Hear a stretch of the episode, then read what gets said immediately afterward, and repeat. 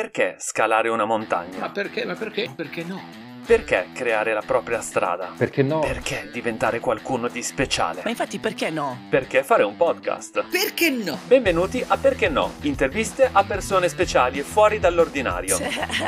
20 minuti di chiacchiere, aneddoti e risate. La segretissima domanda scorretta e la domanda clou. Quando ti sei detto perché no? Io sono Daniele Sabbioni. Ciao Daniele. Ciao Dani! Ciao Daniele. Ciao Daniele! Ciao, Dani. Venite con me a conoscere l'ospite di oggi. Vodaglie perché no? Ehi, ciao Daniele, tutto bene? Per l'intervista ci sono quando vuoi. Un abbraccio grande, a presto. Ciao ciao.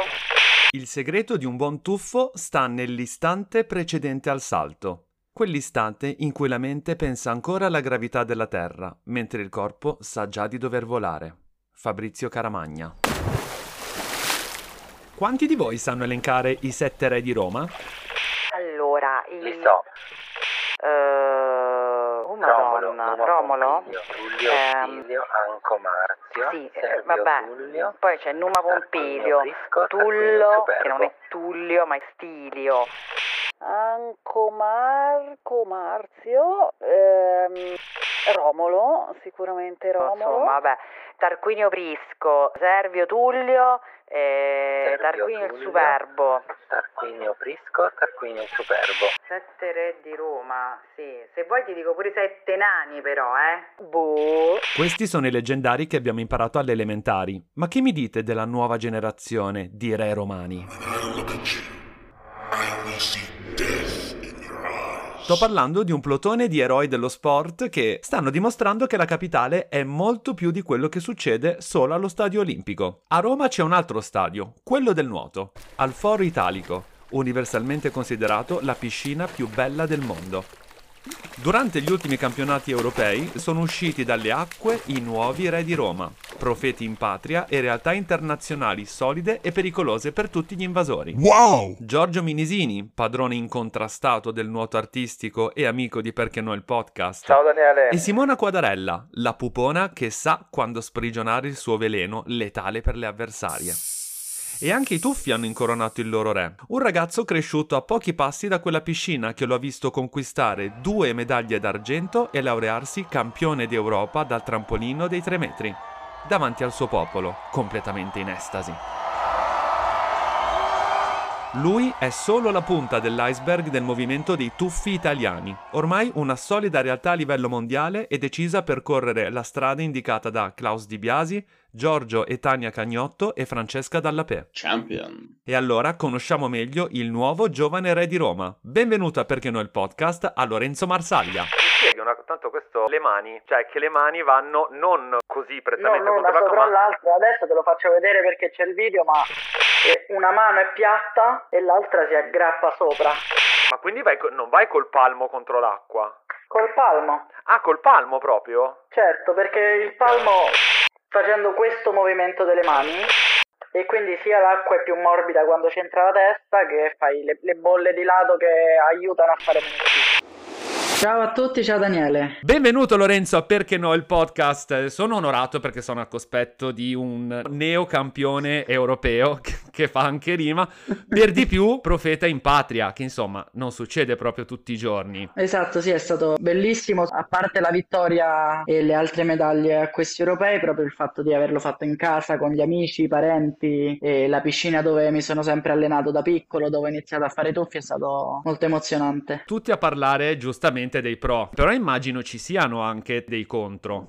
A parte le gambe che tremano, l'ansia galoppante, le minacce o prendi una medaglia o, Ah, o così finita. proprio? No, no, scherzo, però, però si sapeva che dovevamo fare bene perché era importante avere un risultato positivo in casa, anche come federazione, come immagine dello sport in Italia che deve essere sempre innalzata e anche per i tuffi che è uno sport poco praticato, il fatto che abbiamo vinto come squadra tante medaglie, spero e penso abbia avvicinato tanti bambini a scegliere come sport di quest'anno i tuffi. Se prima potevamo contare, diciamo, sulle punte di diamante, poche fortissime, adesso invece, come hai detto tu, c'è una vera e propria squadra. Cioè, agli ultimi europei abbiamo preso medaglie ovunque andassimo. Chiunque si tuffasse prendeva una medaglia. Nessuno se l'aspettava e avevano fatto le gare il nuoto sincronizzato e come al solito vincono tutto. Il nuoto che è la squadra più forte di sempre secondo me e quindi non c'era stato nessun giorno senza medaglie fino a noi. Quindi abbiamo detto di solito se ci va bene prendiamo due, tre medaglie, già c'erano u- una settimana di gare, ho detto vabbè gli altri cinque giorni è finita. E poi abbiamo iniziato subito benissimo con la gara a squadre, molto divertente che si tuffano maschi, femmine, da soli, insieme, da 10 metri, da 3 metri, quindi sono stati bravissimi, hanno fatto un risultato storico, un oro bellissimo. E quindi il primo giorno era andato e ogni giorno dicevamo sempre la stessa cosa. Quelli che toccava la, la sera prima, oh cavolo, domani tocca a me, speriamo di non essere il primo giorno degli europei in casa senza medaglie, che poi... Poi invece questa cosa si vede che ha fomentato un po' tutti. È stato un E- trionfo. È stato un trionfo, sì, perché nessuno si aspettava tutte queste medaglie. Io sarei stato contento con una medaglia al primo giorno e poi si vede. Ma stai dicendo che il tuo oro dal trampolino 3 metri è stata una sorpresa? È stata una sorpresa, primo perché non ho visto la gara degli altri atleti, quindi ho fatto solo i miei tuffi. Quando sono uscito dall'acqua ero contento, ho festeggiato, ma perché avevo fatto bene tutti i tuffi, non perché sapevo di aver vinto. E poi È una perché- tecnica questa di non guardare le gare degli altri? Mm, Dipende, perché per esempio l'hai nominata prima Tania, all'ultimo tuffo doveva guardare quanti punti gli servivano per vincere siempre e cercava di fare quelli, cioè gli serviva prendere il 9 e mezzo, si metteva là e doveva prendere 9 e mezzo. Invece magari c'è un tuffo difficile, o magari una pau- un po' paura e sapere che o prendi 9 o ciao non ti tranquillizza per niente. Quindi io preferisco non guardarlo, l'esperienza che ho fatto non mi aiuta, ma forse mi distrae un po'. E comunque nel, nel panorama maschile c'è il britannico Jack Lowe che è unico rivale dei cinesi, quindi mi è andata abbastanza bene che lui abbia sbagliato la gara. Oh, ci vuole anche la fortuna, giusto? Esatto. Perché diciamolo, come in Se tutti gli doveva sport. capitare è capitato nel momento perfetto. Poi vincitore in casa, quello che sbaglia il tuffo, tu che comunque sei arrivato con un signor punteggio, perché adesso sembra che quello là ha Sì, sbagliato il fatto- tuffo e tu fossi il primo lì che passasse. No, diciamole le cose come stanno. Sì, ho fatto praticamente il mio record di punti, che non è poco. Poi in una- una gara internazionale era di gran lunga il punteggio più alto che avevo fatto. Noi facciamo sei tuffi, dopo i primi tre tuffi avevo tanta ansia che ho detto ok, ora scappo. C'è una porta sul retro, esco e faccio finta di che mi hanno rapito e c'era una, un- avevo un'ansia terribile, non riuscivo a stare seduto. Eh, quello a cui mi riferivo prima, infatti, che tutti dicono i pro, ma ci sono anche i contro. Quindi è anche un lavoro di nervi e di testa, oltre che di corpo. Eh sì, è un po' come ti rassegno. Primo sparo e devi entrare lì e prendere 10, poi de- tirano tutti gli altri, se tutti gli altri fanno 10 come te e stai da capo. E quindi devi rifare e rifare e rifare finché non, non sbaglia qualcuno. Facciamo un passo indietro, Lorenzo. Per chi non ti Vai. conosce, facciamo una breve presentazione su chi è Lorenzo Marsaglia, come è arrivato ad essere uno dei dominatori dell'ambiente dei tuffi. Io da piccolo ho sempre fatto tantissimi sport eh, perché mi serviva qualcosa per sfogarvi, un bambino un po' iperattivo. Per caso, perché i miei nonni abitano là vicino, ho iniziato a fare nuoto nella piscina del Foro Italico e tutti i giorni uscendo passavo davanti a questa vetrata gigantesca con la piscina dei mosaici, tutta bella con i trampolini, i bambini che saltavano. Sì, sì, vedevo tutti questi bambini che si divertivano e ho detto va bene, mi hanno appena chiesto di fare agonismo di nuoto, io fare avanti e indietro, avanti e indietro, così non faceva per me, ho detto va bene, allora proviamo questo. E sono andato all'età di 9 anni a iniziare tuffi, dopo che tre bambini forti a 9 anni già fanno dei tuffi da 3 o 4 anni. E quindi io non ero andato proprio con nessuna voglia di diventare bravo, solo di tuffarmi in acqua perché era divertente. Beh, che mi sembra E poi, il fondamento esatto. per iniziare. E poi piano piano c'erano un sacco di ragazzi simpatici, era vicino a casa dei nonni, quindi potevo andarci a piedi o farmi accompagnare, era comodo. E quindi ho continuato, anche se magari non ero, non ero bravo. E poi ho iniziato a fare le prime gare, ultimo, penultimo, terzultimo. E poi a un certo punto ho detto, vabbè, inizio magari a fare più seriamente ginnastica, magari le richiedo di fare un allenamento in più e piano piano vedevo che il gap tra me e i miei amichetti dello stesso orario che erano molto più forti diminuiva sempre di più. E quindi ho detto lo sai che c'è? Quasi quasi potrebbe essere lo sport giusto. Quindi poi eh, a 18 anni ero indeciso perché volevo fare l'università, non sapevo se poteva essere conciliabile con lo sport e quindi ho detto "Oh, entro in un corpo militare e quindi faccio dello sport un lavoro o niente, fare, vado a lavorare.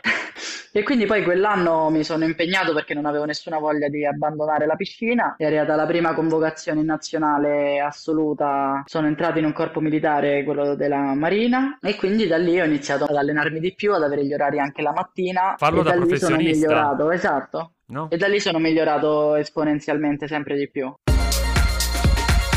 Una crescita esponenziale, sì esatto, perché poi magari per chi non ti conosce sei uno dice ah è sbucato fuori da qualche anno, in realtà esatto, una carriera lunga che ti ha visto partecipare anche agli ultimi giochi olimpici. Esatto, sì, a Tokyo, l'estate scorsa. L'obiettivo di una vita, perché quando ero piccolo mio padre seguiva la nazionale di pallavolo come manager e ogni volta che tornava dai viaggi lunghi dalle Olimpiadi mi portava sempre un grande regalo, perché ovviamente Ah, eh. stai via un mese, un mese e mezzo, ti devi far perdonare. Eh, il souvenir E quindi, e quindi anche da piccolo, Sydney 2000 a 4 anni mi ricordo che mi era piaciuto e poi dopo Atene e così via, mi ricordo sempre questi bei regali e quindi ho detto, ah ma le Olimpiadi sono veramente una cosa figa.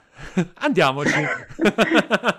E quindi pian piano che facevo sport ho detto, lo sai che c'è, io voglio andare alle Olimpiadi. E ci sei quindi- andato?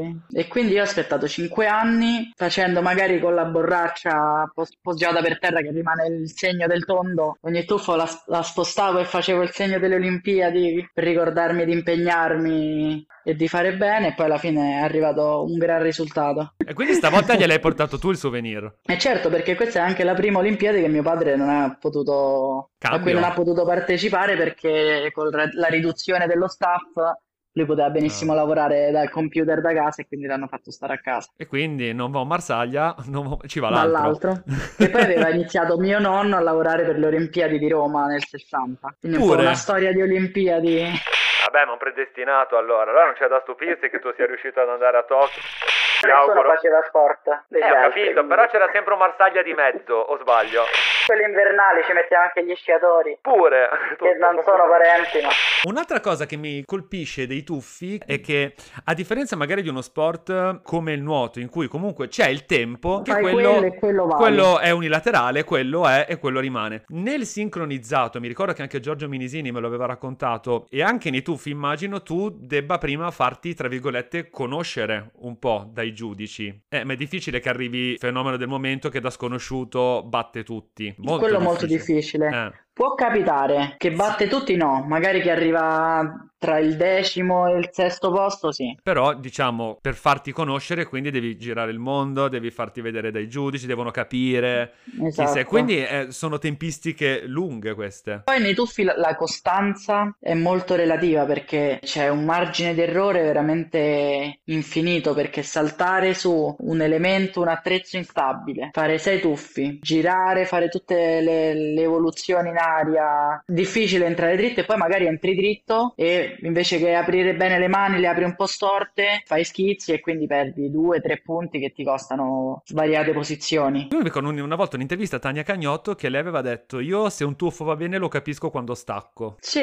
lei perché aveva molta esperienza e conosceva benissimo il suo corpo. Adesso un po' i tuffi si sono evoluti, soprattutto a livello maschile, e quindi dallo stacco capisci se puoi prendere un voto molto alto, perché i giudici vedono anche quello, perché eh, più un tuffo è alto e ha una parabola favorevole, e più è facile prendere un voto alto. Se magari sbagli la- il salto iniziale, magari puoi anche entrare dritto senza schizzi, ma sicuramente hai perso un po' di spinta, di elevazione e anche facendolo bene alla fine magari non prendi il 9, ma prendi il 7.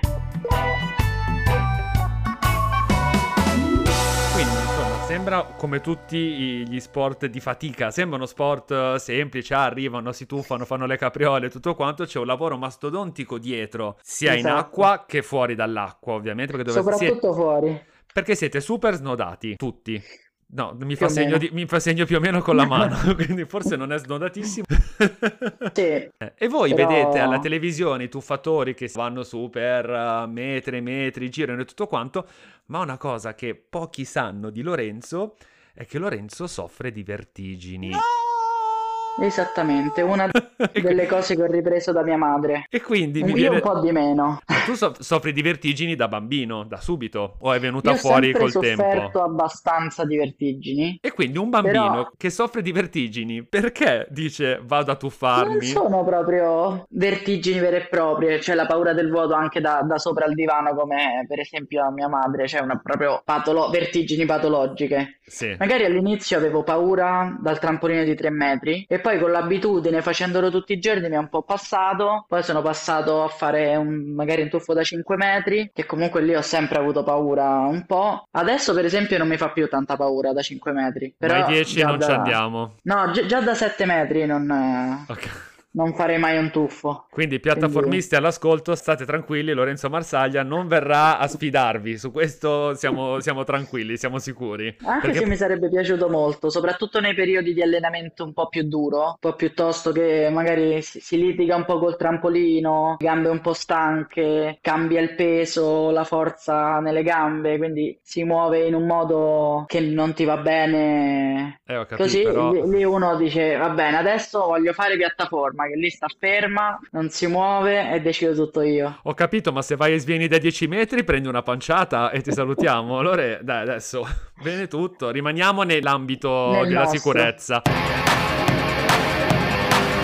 Lorenzo, quando ti sei detto perché no? Beh, nei tuffi penso sia molto facile la risposta perché, perché no? È divertente. Quindi che cosa mi ferma dal divertirmi? Non, non so se c'è stato un momento preciso, forse verso i 18 anni, dicevo ma perché dovrei continuare se magari i risultati, così ho fatto perché no? Perché è divertente. Comunque qualche risultato c'era, quindi non, non ero proprio l'ultimo delle pippe. E quindi ho detto continuiamo. Eh, Sono ancora giovane, non ho nessuna fretta di smettere con le cose divertenti. L'ultimo delle pippe è una citazione di Christopher Ciccarese, che salutiamo. Guarda che... Diciamo che è un'espressione colorita, ma rende perfettamente l'idea. Stati gli ultimi delle pippe, dai, adesso. In qualcosa tutti. Sì, assolutamente. E secondo te chi dovrebbe dirsi perché no? Secondo me tutti i ragazzi che inseguono un sogno, come la scelta dell'università, non deve essere per forza vincere le Olimpiadi o fare l'astronauta. Anche solo darsi l'opportunità di fare qualsiasi cosa ti piaccia al momento. Quindi come mi hanno insegnato i miei genitori, se una cosa la devi fare o hai iniziato a farla, a sto punto falla bene. Quindi tutti quelli che iniziano qualcosa, sono costretti a fare qualcosa, devono scegliere percorso sempre sul, sul divertimento, su quello che ti piace e se proprio lo devi fare, fallo bene. Me ne dici un altro, uno invece proprio tuo tuo, o uno proprio cazzaro? In che senso? Non ce- no, se non ce l'hai fa niente, eh, non Ma è che non guidano la macchina. Si può dire? Proprio oggi mi ha preso, una- non mi ha visto, ha cambiato corsia e mi ha preso col motorino, non mi sono fatto niente. No, Però, veramente? però, però mi, si è, mi si è appoggiata. Così stavo guidando di cambiare corsia piano piano senza guardare. Se la domanda è perché non. Perché no? Smetti. E poi fa partire la canzone di Giancane. Quale? Non la conosci?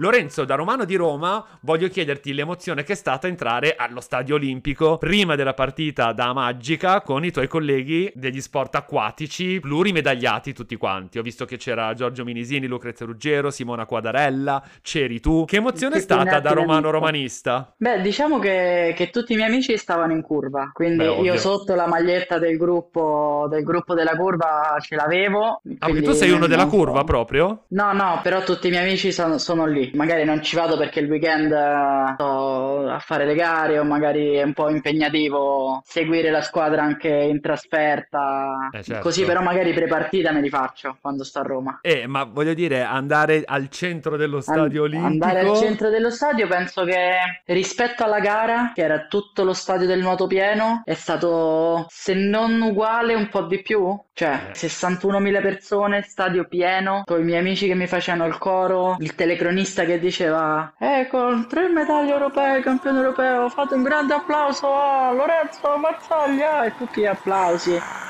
Un'emozione indescrivibile, Eh è beh, stato cavoli. bellissimo. Poi non abbiamo conosciuto i giocatori o cose del genere perché comunque era a fine primo tempo. Una Ok. partita così complicata. Eh Beh, sì, forse andare negli spogliatoi a salutare non era il momento, forse, Esatto. mettiamola Poi così. soprattutto perché non è stato un buon risultato finale, ma Lorenzo, qual è l'incubo ricorrente di un tuffatore? Eh, ce ne sono parecchi. Per esempio, il toccare il trampolino mentre fa un tuffo. Nella parabola di Scenede, il toccare il trampolino è la cosa che più evita di fare un tuffo bene. Perché magari Certo. il tuffo perfetto non deve essere né troppo vicino né troppo lontano. E per evitare di stare un po' vicino, che magari fa paura, e allora l'errore più facile è quello di andare molto lontano, che però non porta grandi risultati. Quindi quello penso sia la più terribile delle fobie. A te è mai capitato di toccare il trampolino? Una volta l'ho toccato con una mano, mi sono fatto una fratturina da piccolo, è guarita subito, era proprio una microfrattura, tre settimane di gesso e via. E poi magari mi è capitato con le dita dei piedi, Eh, che però non, non mi è successo niente, è solo come una schicchera. Quelle due volte, soprattutto quella dei piedi, te ne sei accorto immediatamente? O tutto talmente Eh, sì. veloce che te ne accorgi quando sei No, sotto? no, no, te ne accorgi, te ne accorgi.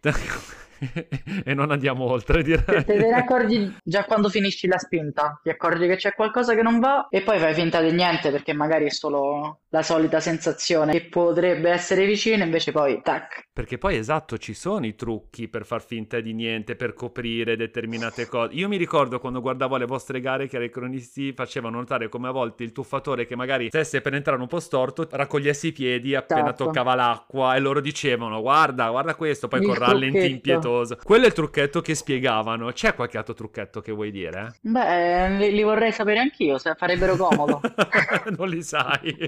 Va bene, se qualcuno sapesse il trucco, ci facesse sapere in qualche modo o ci scrivesse su Instagram. Vogliamo ricordare i tuoi contatti se qualcuno volesse seguirti, Beh, interagire alla in fine uso modo. solo Instagram, Lorenzo Marzaglia e basta. Forse c'è un trattino basso tra l'uno e l'altro, ma si trova. Vabbè, cercatelo, eh, adesso non è che la possiamo dire blu. tutto. Hai la spunta blu, Arriva ehi là, subito. che VIP, con la spunta blu. Beh, allora lo trovate di sicuro. Eh. Diffidate dalle imitazioni o altre cose del genere.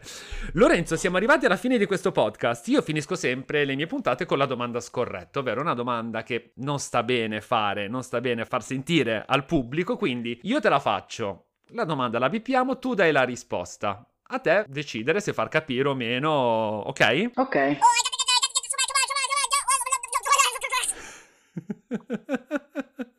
eh, mo rispondi. E... Beh, dovrebbero farsi prima una cultura e poi buttarsi da 10 metri di pancia. Toccando anche la piattaforma, magari. No, troppo cattivo. Bellissimo, bravo, bravo. Sei stato già. Immaginavo ci andassi giù più. No, vo- vo- volevo, mi, Sì. mi sono venute subito cose cattivissime. Ho detto, ma questo non si può dire neanche con la domanda bippata. Per quello Perché che te l'ho avessi dovuto fatta. bippare anche la mia risposta. Pezzi di. Lorenzo, dove ti potremo vedere prossimamente? Adesso iniziamo la stagione sportiva da Natale con le prime gare a livello italiano nazionali e poi bisogna, per gli appuntamenti importanti, bisogna aspettare l'estate prossima con i mondiali di Fukuoka. Saranno anche qualificazioni per le Olimpiadi. Esatto, infatti anche per questo te l'ho chiesto, perché ragazzi, la marcia per Parigi 2024 è già partita. È già partita. Perché poi hai il tuffo singolo, ma ricordiamo anche il tuo compagno di tuffi Esatto, sincronizzati. tuffi sincronizzati con Giovanni Tocci, che è quello che per ora ci ha dato non più soddisfazioni, ma parecchie soddisfazioni. Non più soddisfazioni. Salutiamo Giov- ciao Giovanni, quando vuoi. Ciao Qua- Gio. quando vuoi la replica Giovanni. Beh, scusa, tu parli tanto di divertimento, immagino che tu farsi in coppia sia ancora più divertente. Cioè, più responsabilità, ma ci sia Dipende. anche divertimento. No? C'è molto divertimento perché la tensione tra un tuffo e l'altro si abbassa tantissimo. È divisa. Esatto, è divisa tra tutte e due, però quando si sale sul trampolino ti devi accollare anche quella del tuo compagno perché se sbagli hai sbagliato certo. te e hai fatto sbagliare lui. Meno tensione prima del tuffo e più tensione durante il tuffo, quindi è un'arma a doppio taglio. Va bene, Lorenzo, grazie, grazie infinite per Grazie essere stato te. ospite di Perché No il podcast. Continuerò a seguirti, ovviamente. Con tutti voi invece ci sentiamo il prossimo mese con un'altra puntata, sempre qui a Perché No il podcast. Grazie a tutti, ciao Lorenzo! Ciao a tutti, ciao Daniele. Lorenzo Marsaglia era un bambino iperattivo che adorava tuffarsi in acqua perché era divertente, non perché volesse diventare un campione. Man mano però ci ha preso sempre più gusto e questo l'ha fatto impegnare seriamente nel suo sport fino a conquistare l'oro europeo davanti al pubblico di casa sua. Grazie a tanto duro lavoro, la voglia di continuare a divertirsi e ovviamente non smettendo mai di chiedersi perché no.